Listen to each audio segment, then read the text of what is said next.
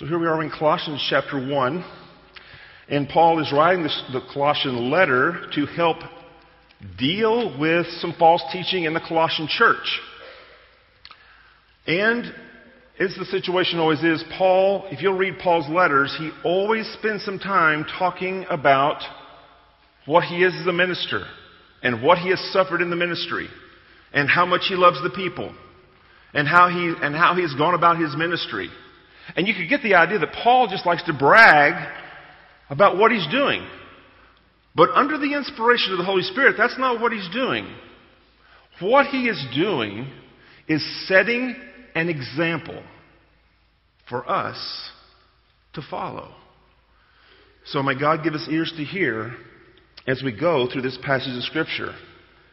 Paul admonishes the Philippians in this way in Philippians chapter 4 verse 9. What you have learned and received and heard and seen in me. Practice these things, and the God of peace will be with you. That is Paul's call. As he is pursuing Christ and being equipped by Christ to minister to the churches, he is saying, Follow me. We saw a little example of this in the San Antonio series. I got a chance to watch the series. I was excited about that. Hadn't watched the full series in quite a while. So we get down to the last game, which was Sunday night, and LeBron James is telling his, his team, listen, we can win this. We can set a new record. And then he says this, follow my lead. That's what he said. Follow my lead. Well, he wasn't able to carry through on that promise, and the Spurs were victorious. No response to that. All right, here we go. All right. Yes, very grateful for that. All right. This is what Paul is saying. Follow my lead. I'm not here just to be the one man show who does all the ministry. This is about you. Because you've not just been saved to sit, you have been saved to serve. So, the first point we're going to talk about today, we're looking at the example Paul gives us of a good minister. And our goal here is to engage our minds and ask ourselves the questions are we being faithful in the ministry God's given us? God has given each of us a ministry. We each have a sphere of ministry and interaction with people. The question is, are we being, being faithful in that? In Ephesians 2 8 through 10, we read the following For by grace you've been saved through faith. And this is not of yourselves, it's the gift of God, not a result of works so that no one may boast. For we are his workmanship, created in Christ Jesus for good works. You want to take good works out and put in ministry? You can do that. We have been created, we are new creations in Christ, created to minister the gospel of Christ to all men and women. And he says, which God prepared in advance. These good works God prepared in advance that you would walk in them. There's always this picture in the church and the confusion between the laity and the professional pastor. And the way it goes is the pastors do all the ministry and the church, the church members are the ones ministered to. May I say that wears out the pastors when that happens? So I remember my very first pastorate. I was up in Oregon, Ohio, way back in 1989, a long time ago. Some of y'all were even born then. We're moving on down the road, aren't we? And we had one member in our church that every once in a while I get a phone call from, and he was in the hospital. I remember the first time I got a phone call from him, I rushed down to the hospital. I thought it was a life and death situation. I got there, and he was sitting in his bed, and he was having his breakfast, and and um, so I was talking to him, and uh, I found out that he doesn't go to the doctor. when he gets sick, he just goes to the emergency room. But this was a pattern in his life, and so every once in a while I'd be in my office studying on, on a Monday morning or Tuesday morning or Wednesday morning, and I'd get a phone call. It was Brother George. Hi, Brother George, how are you doing? Doing great, Pastor Paul. Just wanted to let you know that I'm in the hospital again. That was code for get in your car, drive down to the hospital, give me a visit. And I went down to the hospital and gave him a visit. This concept of ministry is foreign to the scriptures. The scriptures view all people who've been saved by Christ as ministers to carry the gospel to all people and to help all people become mature in Christ. In 2 Corinthians 5 17 through 19, we read the following. We know this verse very clearly. Therefore, if anyone's in Christ, he is a new creation. Behold, the old is gone, the new has come. And then right after this, this is what Paul says. All this is from God, who through Christ reconciled us to himself and gave us the ministry of reconciliation. That is, in Christ, God was reconciling the world to himself, not counting their trespasses against them, and entrusting to us the message of reconciliation. So he tells the people they are new creations. The next thing he says is, You've been given a ministry. It is a ministry of reconciliation. And we can go on down in that passage and it says, We are now ambassadors for Christ. It's a tremendous privilege and honor to be an ambassador of the United States at any U.S. embassy in the world and to speak for the United States. May I say, brothers and sisters, though you may not appear to be as dignified or as prestigious as the American ambassadors around the world, may I say to you that you, have, you are a greater ambassador than they. Because you are an ambassador for the King of Kings and the Lord of Lords. And he, our job is to tell people what our King has to say. Our job is to share the message of the King and call them to get into right relationship with Him. This is a tremendous privilege. Ephesians 4 11 through 13. Again, we're just under the title, We're All Ministers. Not just Tom and Bob and Paul and Cody. We're all ministers. Ephesians 4 11 through 13. The scripture says, And he gave some to be apostles, some prophets, some evangelists, some shepherds and teachers, to equip the saints for the work of ministry, for the building of the body, until we all attain to the unity of the faith and of the knowledge of the Son of God, to mature manhood, to the measure of the stature of the fullness of Christ. Why does God give the church teachers and apostles and prophets? To equip the believers, the ministers, to be able to minister. And this is really our vision as elders at, G- at, FB, at FCF is to be able to equip you to carry out the ministry that God has for you. You touch people that we don't touch. You're in contact with people we don't have contact with. And this is what causes the Word of God to spread. Notice he says to equip the saints for work of ministry. The purpose is to bring everybody to maturity. So you come across a person and they don't know Jesus. They're like a negative 10. Your job is, as best you can, to proclaim the gospel to them and bring them to the point where they trust Christ. And then if you run into somebody who's a 2, is to continue to help them by showing them and teaching them the word to bring them to the point where they become a 10, where they become mature and complete in Christ, and where they are ministering to the people in their sphere. This is the beauty of multiplication. This is the beauty of the gospel. The gospel is not about a bunch of superstars who basically bring the gospel to everybody else. Jesus did not pick a cast of superstars. The 12 disciples were not superstars. They were tax collectors. They were fishermen.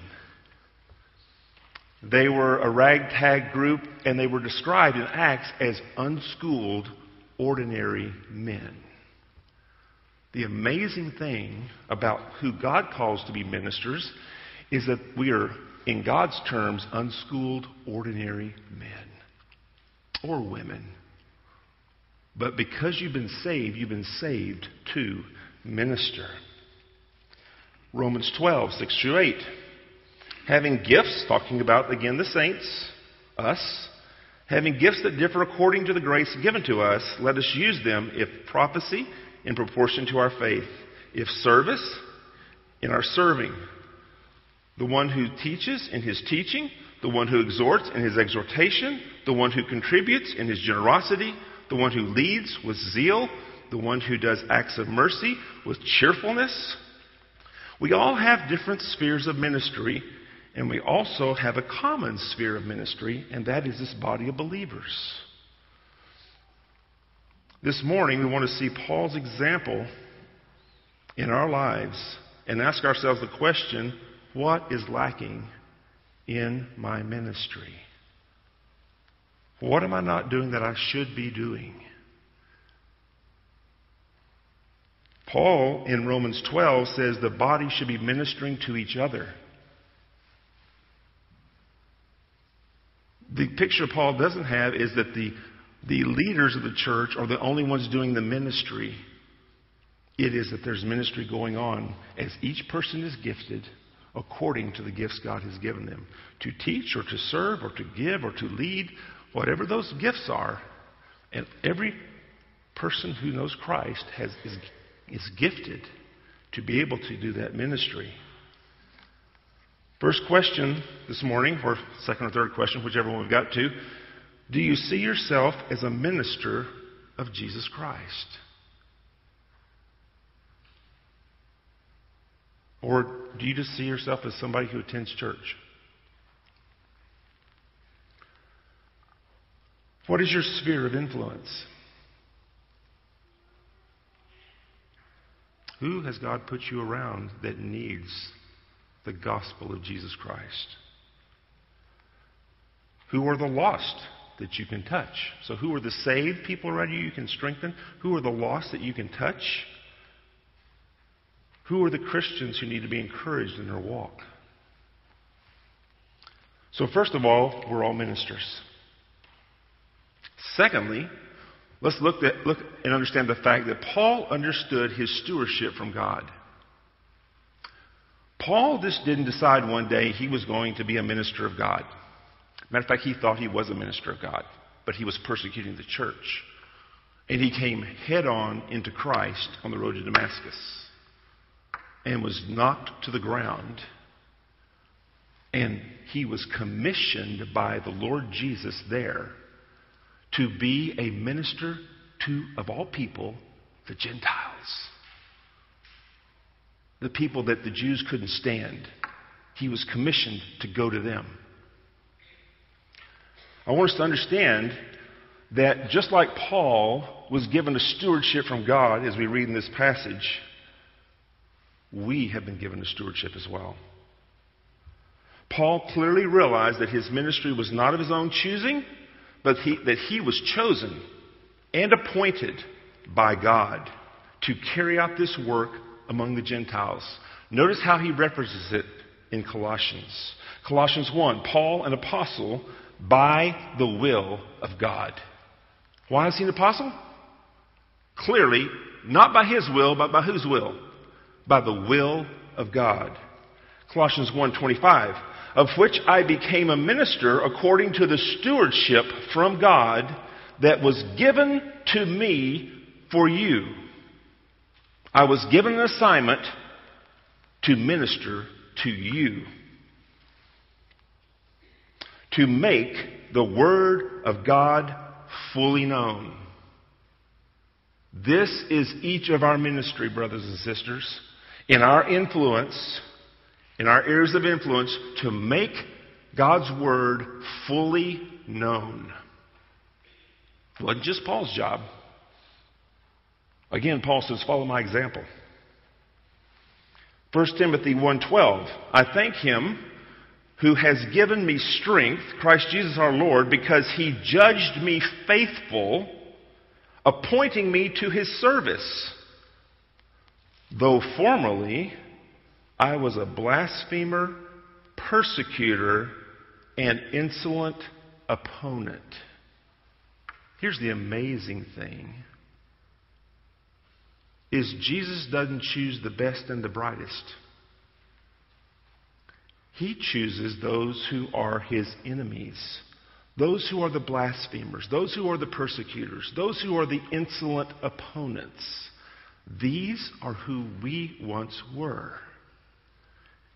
Are you qualified to be a minister of God? No, you're not. Is Bob qualified? Or Cody? Or myself? Or Tom? No, we're not. God has to qualify us through the death, burial, and resurrection of Jesus Christ. And to make us a new creation so that we are now qualified, even though we're still dealing with our sin, to be ministers of the gospel of Jesus Christ. Paul realized he wasn't worthy of this. Remember Paul's statement? Uh, the statement is worthy of truth. I am the chief of sinners. Didn't say I was. He says, I am the chief of sinners. Paul constantly remembers his persecution of the church. Paul constantly, I'm sure, remembered the stoning of Stephen as he held the garments of his fellow brothers as they thought they were serving God by killing Stephen. 1 Thessalonians 2 4. But just as we have been approved by God to be entrusted with the gospel, so we speak, not to please man, but to please God who tests our hearts. Paul understood where his stewardship came from. His stewardship came from God. Therefore, who was he to please? He was to please God, wasn't he? I think it's interesting we're starting a little series here on pleasing man. Being concerned about being a man pleaser. We all struggle with pleasing men and wanting to be accepted by men. If we have that to the degree that a lot of us have it, we become completely ineffective for Christ. Because to be able to please God means you run against the world, the flesh, and the devil. There's no way those two run on the same highway going in the same direction.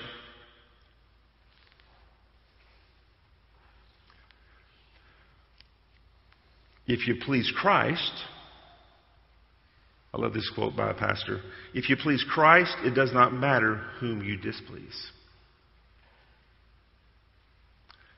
If you do not please Christ, it doesn't matter whom you please.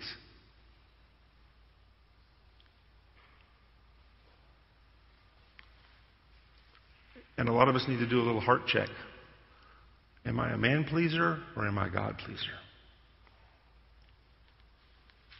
Some of us are never going to be as fruitful as God intends us to be until we seek to please Him first and foremost.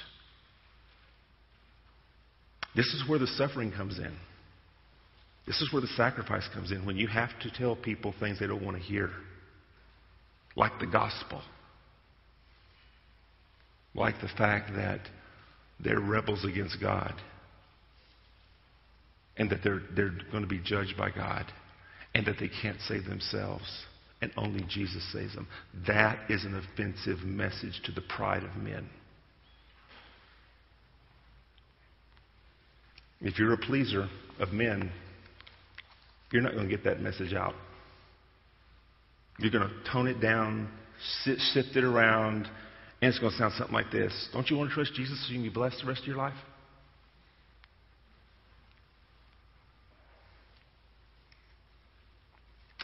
Our worthiness, let's remember this, comes from Christ's finished work.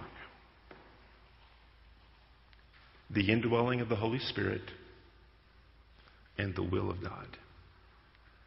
That's where your worthiness comes from. That's where my worthiness comes from. The finished work of Christ, the indwelling Spirit of God, and the will of God. Beyond that, I have no worthiness. Christ makes us worthy. Even though we see our shortcomings, He makes us worthy. If you're constantly trying to make yourself worthy, you're on the wrong track. Christ died for you, gave you his righteousness, has stamped you worthy to be his minister, and given you a task to do.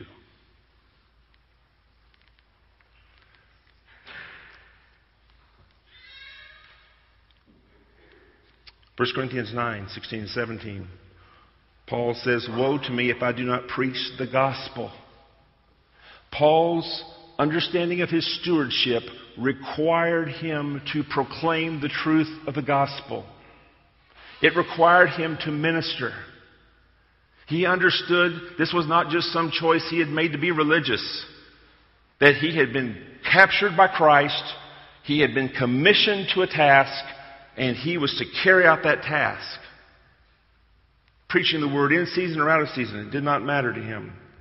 For Paul, the obligation of his stewardship was always with him. It was a trust that he must fulfill. Just like the executor of an estate has the obligation to execute the will with all of its stipulations, or the parent has the obligation to raise up their children in the fear and the admonition of the Lord. Or the soldier has the obligation to do his duty in every battle. Do you sense that you have a stewardship from God?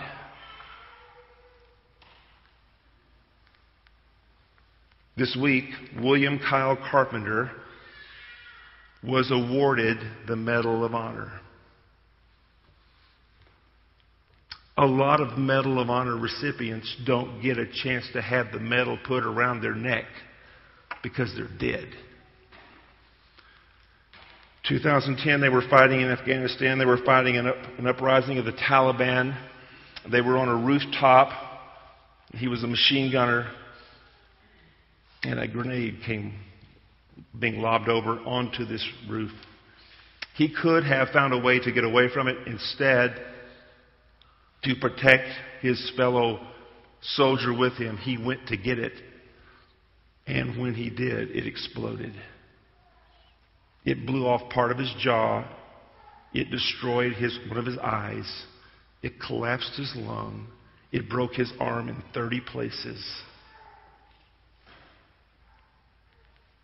After 40 surgeries and two and a half years of hospital stay, he stood there this week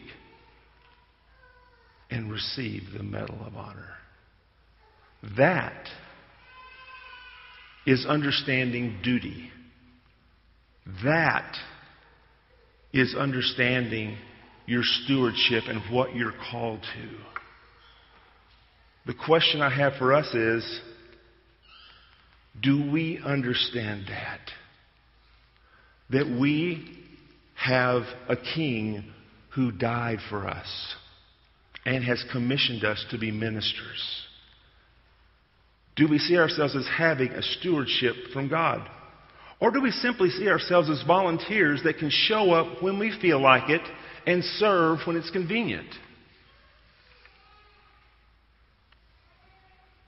I really believe this whole issue of stewardship is critical for how we serve.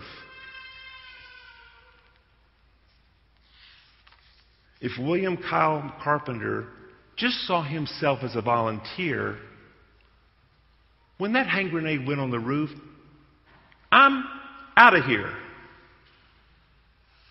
Simple enough. Exit stage right.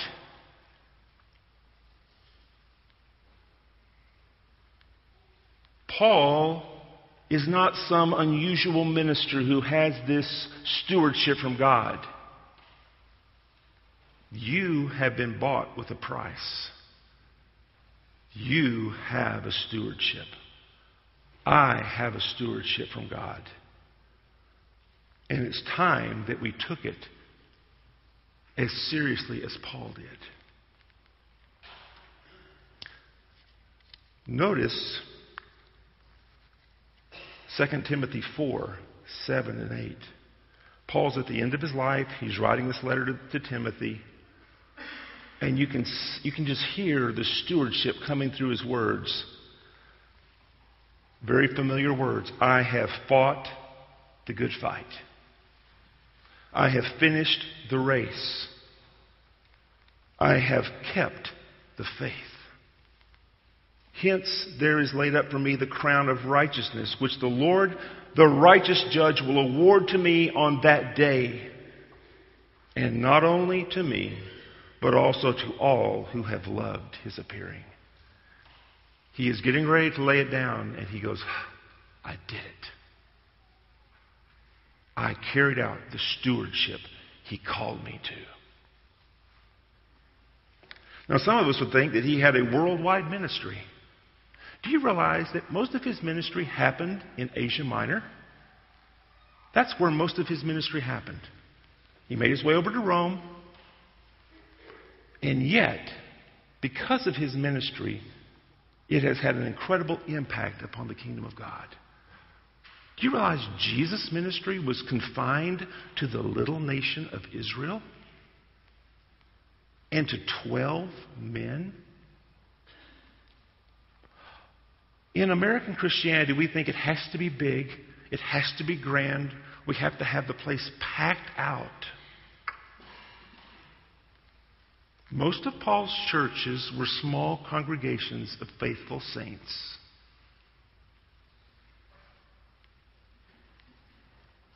The question is, and most of us have small spheres of influence. Are we despising that? Or are we looking and saying, God, who can I share Christ with that they might come to know you? Who is a Christian who I can help step up and become what God is calling them to be? Again, the disciples were unschooled, ordinary men. I am grateful for Peggy Freeman. Peggy Freeman had married a Messianic Jew. She went to my church when I was 11 years old. And she found a time whenever she was watching the kids to take us off into a room and to share Jesus with us. And she gave me the clearest presentation of the gospel. I'm grateful for a lady who was a missionary wife, came to a little small West Texas town, Colorado City, and started meeting with a young girl in high school and helped her trust Christ and grow to walk in faith. That's my wife, Lori. Insignificant people who are just being faithful with the gospel. May that be true of us. But we're going to have to have a bigger view of our stewardship than just we're volunteers. Or, or we just come to church and this is kind of part of what we do, but really our life's much busier than this. We don't have much time for all that. And we don't have much time for ministry because we're so busy with everything else in life. We're busy people. The question we need to ask ourselves is are we busy with the stewardship we've been given?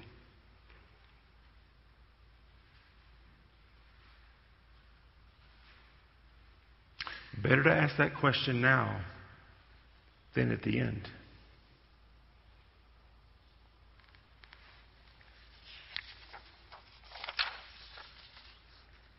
Next point Paul understood the necessity of suffering and sacrifice for the church.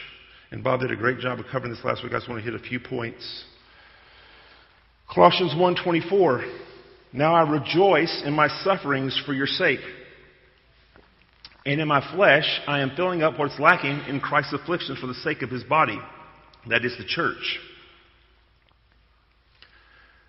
Paul understands that for the kingdom to expand, suffering must take place.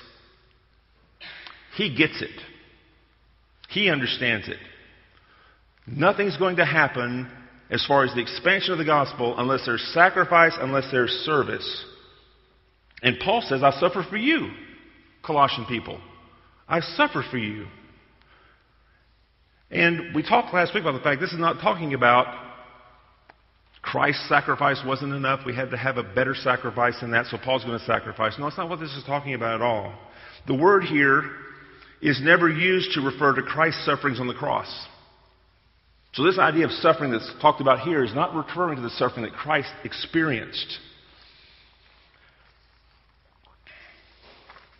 And the problem of living in America, there's a blessing to living in America. The blessing is there's not persecution. That's also a curse, by the way. And the other challenge with America is that we can easily forget our God.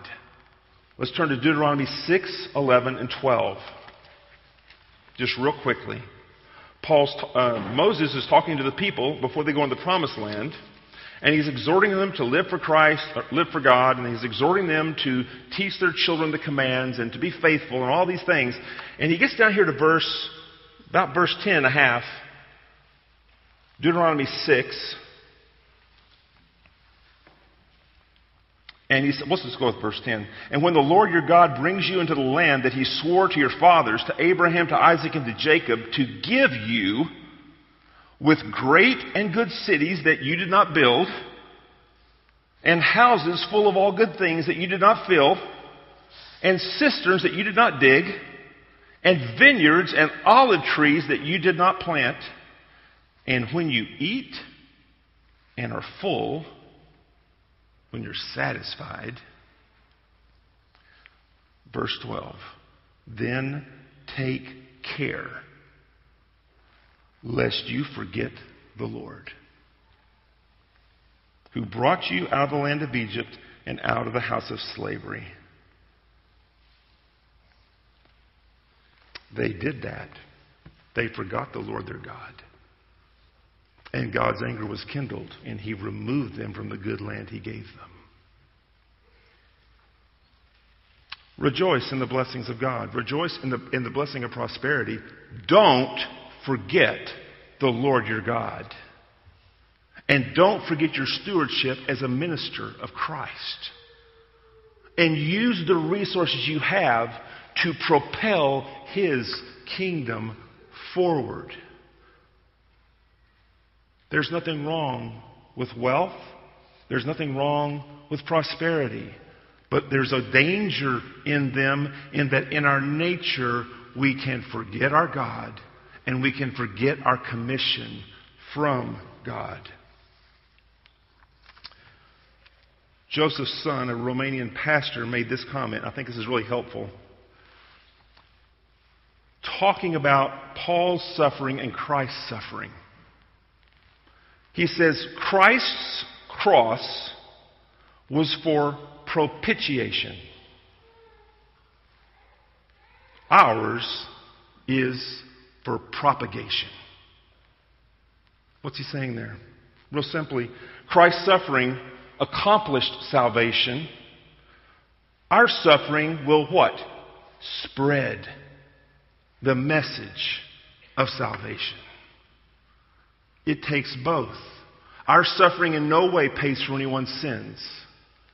But our suffering causes the, the wonderful message of the gospel of Christ to be spread throughout the world. And may God grant us grace in these days to equip ourselves more and more to share that gospel, to be faithful to do that, to be faithful to sacrifice. There's no reason to look for suffering, it will come our way. But we need to be faithful while it's not here. Paul understood to advance Christ's kingdom, he was going to have to suffer. Matter of fact, when he had this, when he was blind, and, and, and, and uh, Annas, who came to him, was told by God, Show him how much he must suffer for me. Should we be surprised that suffering is part of what it's about? We look at Hebrews 12. Jesus obviously suffered. We're told to run with endurance the race that is set before us in Hebrews 12, 1 and 2. Looking to Jesus, the founder and perfecter of our faith, who for the joy that was set before him endured the cross, despising the shame, and is seated at the right hand of God. Jesus, even in the midst of the cross, did it with joy because of what it would do. It would set the captives free. We're sitting here today because of Christ and what he did. So not only does Christ suffer for our salvation, to purchase our salvation, but we also suffer to get and spread that word wherever we can. I think about my friends who went to Uganda, lived in Fort Worth, Texas all their life. They're now, they're now living in the jungle in Uganda. Little, little camp they have there, about 100 acres. They're working with people. There's mamba snakes there. They bite your kid, it's pretty much over with. They get there, they're exhausted. For some reason, there's not provision made for them food wise. Their kids are going with minimal rations for days. It's part of the gospel. They've left behind the conveniences of the West. A hot shower is a luxury. Malaria is a possibility all the time, a reality. There are saints around the world who are ministering the gospel. It comes with suffering. 2 Corinthians 6 4, this is what Paul says, but as servants of God, we commend ourselves in every way by what? Great endurance in afflictions, hardships, calamities, beatings, imprisonments, riots, labors, sleepless nights, hunger, by purity, knowledge, patience, kindness, the Holy Spirit, genuine love, by truthful speech and the power of God, with the weapons of righteousness for the right hand and for the left. And then he says, through honor and dishonor, through slander and praise. We are treated as impostors, yet we're true, as unknown, and yet well known, as dying, and behold, we live, as punished, and yet not killed, as sorrowful, yet always rejoicing, as poor, yet making many rich, as having nothing, yet possessing everything.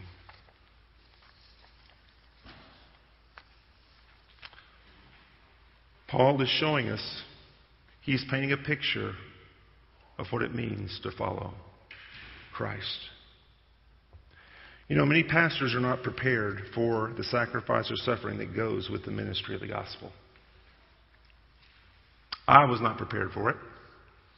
I had visions of grandeur, of preaching great messages like Spurgeon, and teaching the people, and having everybody growing in Christ and loving Jesus, and and full a full auditorium and all these things. And nobody ever said, you know, it's going to be a little hard.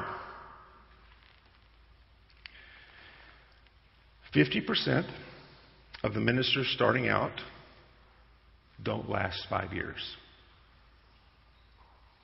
That's kind of a pretty high attrition rate right there.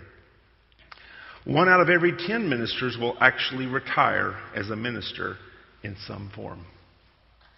Only one out of ten people will actually finish their life as a minister of the gospel of Christ.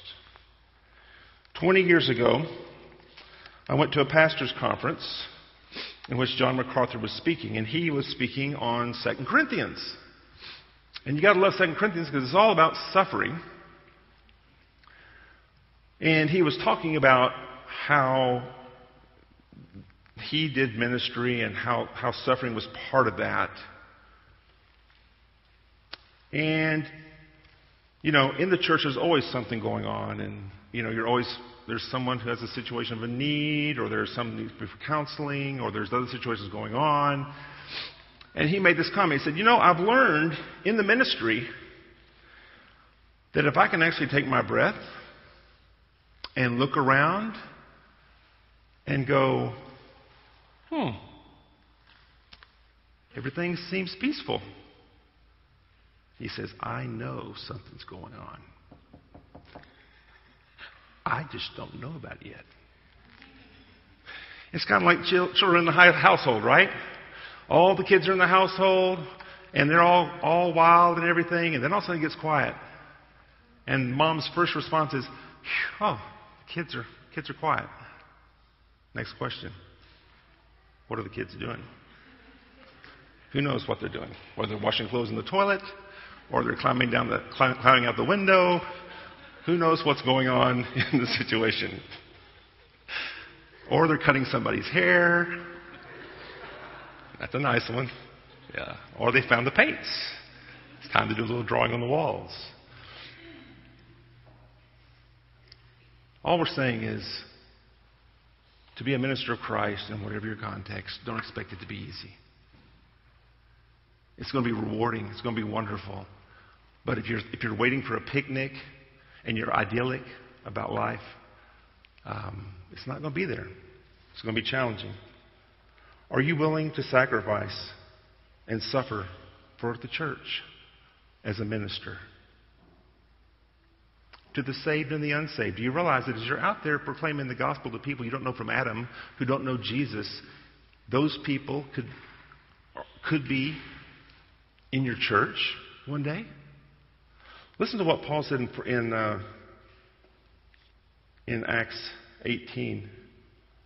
Um, he says, Do not be afraid, but go on speaking and do not be silent. This was at the church of Corinth. This, this was when Paul had visited Corinth. This obviously before the letters were written to Corinth.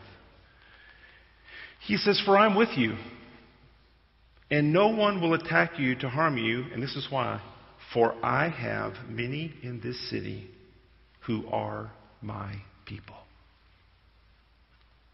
Why was Paul to stay there? There were many in that city that Jesus was going to go after, and he was going to bring into the kingdom. In your sphere of influence, there are those. They may not look like it. They may be as far away from what you think a Christian looks like as a, as a man in the moon. But they're one of his. And your job is to love them and proclaim the gospel to them.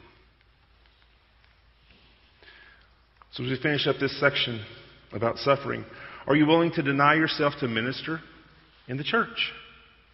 Are you willing to put your agenda second to be able to care for people who are in need? We can definitely improve in this area of being concerned about others when people come into our church and visit, are, do, are we aware they're a visitor? Are we aware that they may need encouragement and help? Or are we just about our own friendships? Is it all just about us and our little family? We have to have eyes of the Lord to see all people and people in our church. You know, I had a friend, I have a friend, didn't lose him. I have him still. Um, that's important. Friends are important. He was going through a very difficult time. Uh, he had lost his job. He was in the middle of trying to adopt a child from China. Um, he was out of work for, for at least a year. And then he had a job that wasn't paying very much. And I just assumed because he didn't say anything, everything was all right. And they really were in a battle. They were in a battle of faith and struggling. And we finally had to sit down and talk about it. And and he just needed the encouragement to go forward with the adoption in the midst of incredible odds. But what, and the, the, the, the end of the story is he adopted this beautiful little girl from China who is just a delight and a joy. We visited them on our way back, went our way through to South Carolina. Max particularly enjoyed meeting her because he kept telling her, don't get distracted with that. So she's quite the young lady. But here they were financial crisis, going through this crisis of adopting. And the question I ask myself is was I alert to that? Was anyone in the church alert to that? Or were we just all having a great time and not paying attention? We need to be more sensitive to where each other is at and be open to being able to minister and care for each other. Are you willing to grow in your knowledge of God and be equipped for works of service? As we're going through right now, we have several opportunities for you to be equipped to be a better minister of the gospel. Steven Lawson says, You're not going to rise above your view of God. You're not going to be an effective minister for Christ if you don't know God and who He is. We've had two wonderful lessons midweek on the attributes of God. They're excellent. And a lot of times our, our failing to be effective is because it's directly connected to how we believe, believe about God, what we believe about God. I would encourage you, come out on Tuesday night for our lessons on the attributes of God. For you to be his minister, for you to represent him, the more you know of him, the more it's going to strengthen your ministry, strengthen your proclamation, and be useful. All of us need to grow in our knowledge of God. That's one. Number two, we have the fear of man study going on First Light. Please come to First Light. Please equip yourself to be able to deal with your own fear of man and to be a more effective minister for Christ. In the weeks to come, we're going to be dealing and beginning to talk about evangelism and equipping each of us with a simple way to clearly articulate the gospel of Christ to people. Ephesians 4 says it's our job to equip you for works of service in ministry. Are you willing to be equipped? Are you willing to deepen yourself in the Word of God to be useful for Him? Life is short. Life is short. Are we using our life for Christ? And finally, the last point, we're going to look at Paul's message the message Paul had to share was the Word of God fully known. This mystery of the gospel. In Colossians 1, the mystery hidden for ages and generations, but is now revealed to his saints. Aren't you grateful that we know the mystery? Aren't you grateful that it's no longer covered for us? That we understand the mystery of the gospel? That we understand that Christ died for us and has forgiven our sin, and that Christ now is in us, the hope of glory. We still live in a land where there's lots of gospel noise, but most of our people don't understand the gospel. They have been immunized from the gospel. To them, God chose to make known how great among the Gentiles are the riches of the glory of this mystery, which is Christ in you, the hope of glory. Notice the mystery was hidden. And it wasn't meant to stay hidden, it was meant to be revealed at the right time. And notice, God revealed it to those he chose to reveal it to. To make known to them the great riches to the Gentiles. Can you imagine the Gentiles who were considered the dogs by Israel? Can you realize what it's like to all of a sudden have the gospel and to know that Christ now lives in you? And that living in you is the hope of glory. That living in you assures you that God loves you. that living in you assures you that you're going to begin to become more and more shaped into the image of Christ. That living in you means you're now equipped and being equipped to be able to be a minister of the gospel to those around you. And that living in you means He's never going to leave you, He's never going to forsake you. Your eternal destination is sure, and you can go all out for the glory of God.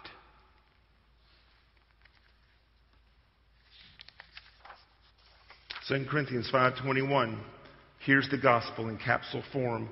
For our sake he made him to be sin who knew no sin, so that in him we might become the righteousness of God. We constantly have to preach the gospel to others. We have to preach the gospel to ourselves. The gospel is you can't save yourself. You can't make yourself better and you can't do anything of use for God. That's the gospel. You are unable to do that. Your righteousness will never cut it. You will never be able to be good enough for God. This is why Christ had to come. Christ was the God man. And he took our sin and he gave us His righteousness. It's called the great exchange. He took our sin on the cross and He paid the penalty for that.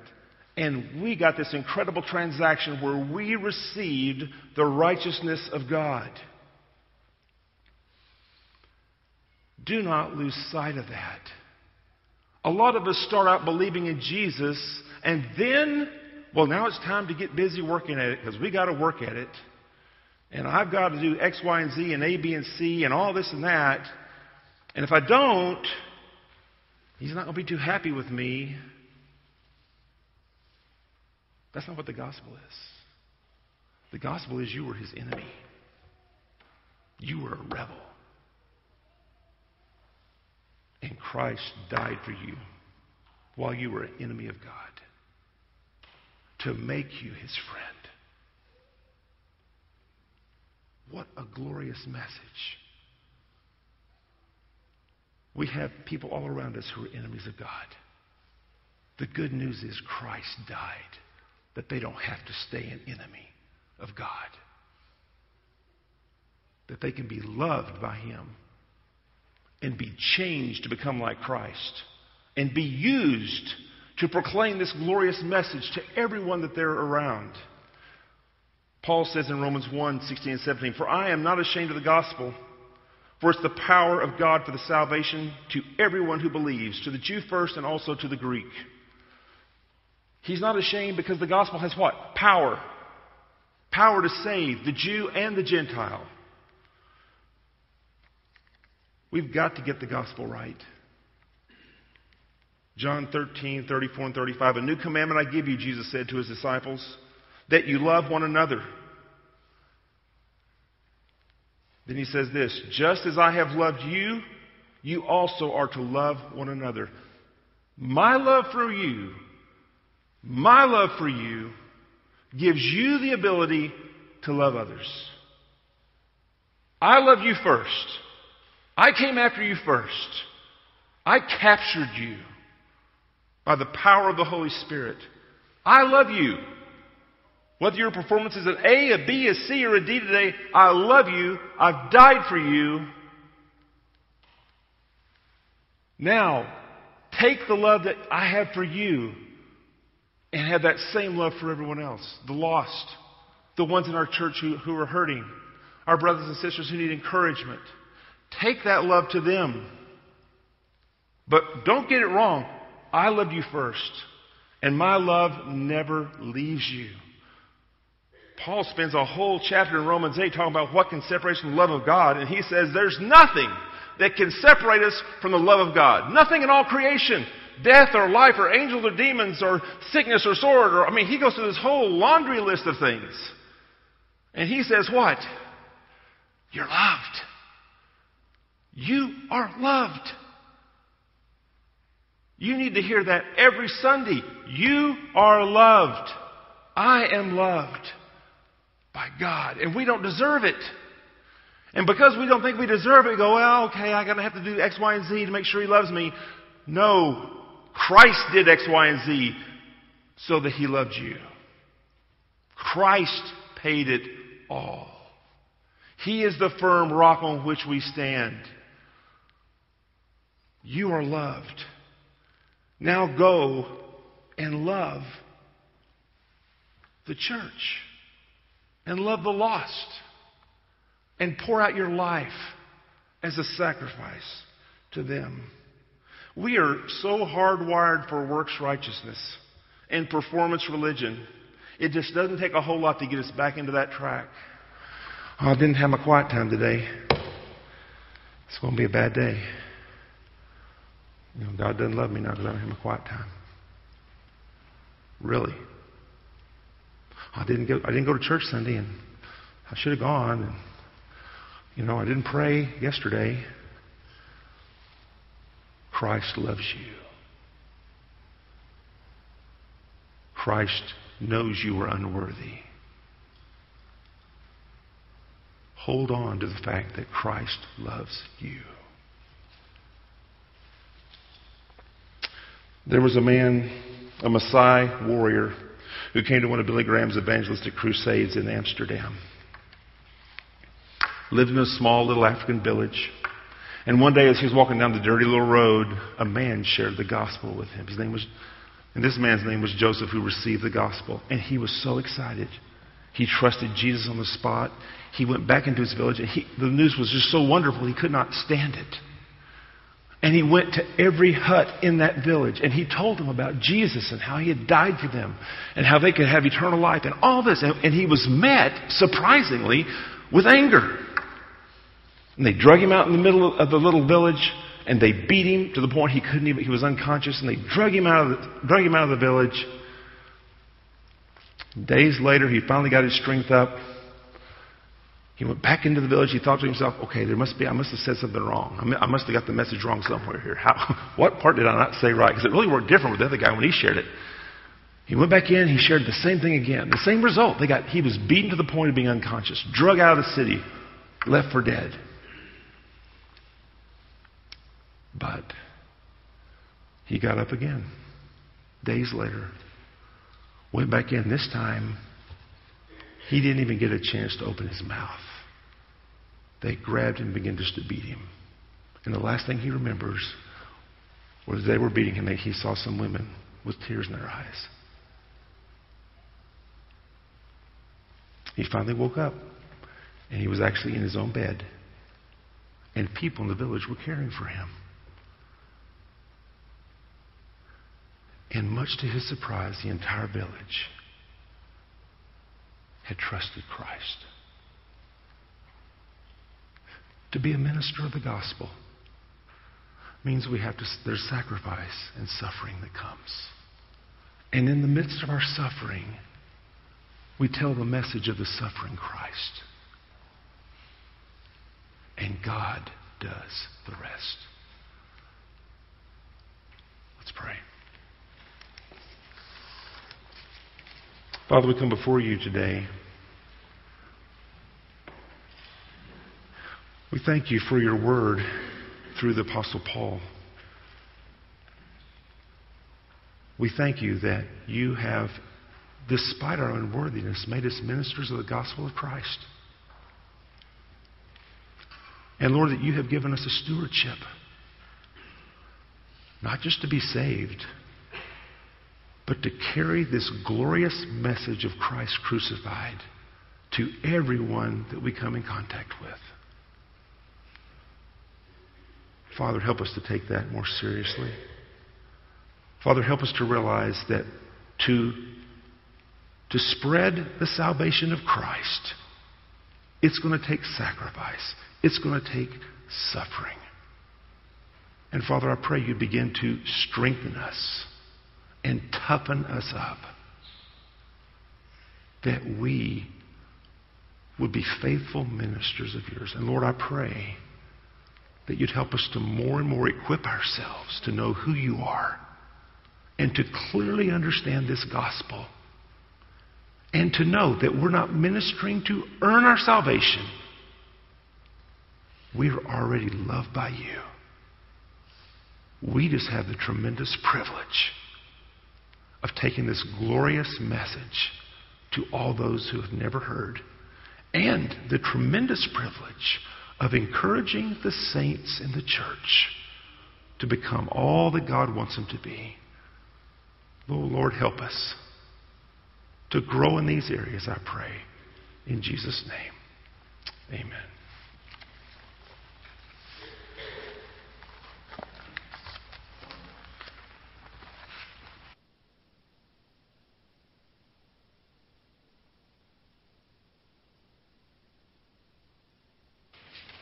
Come now to a time of prayer.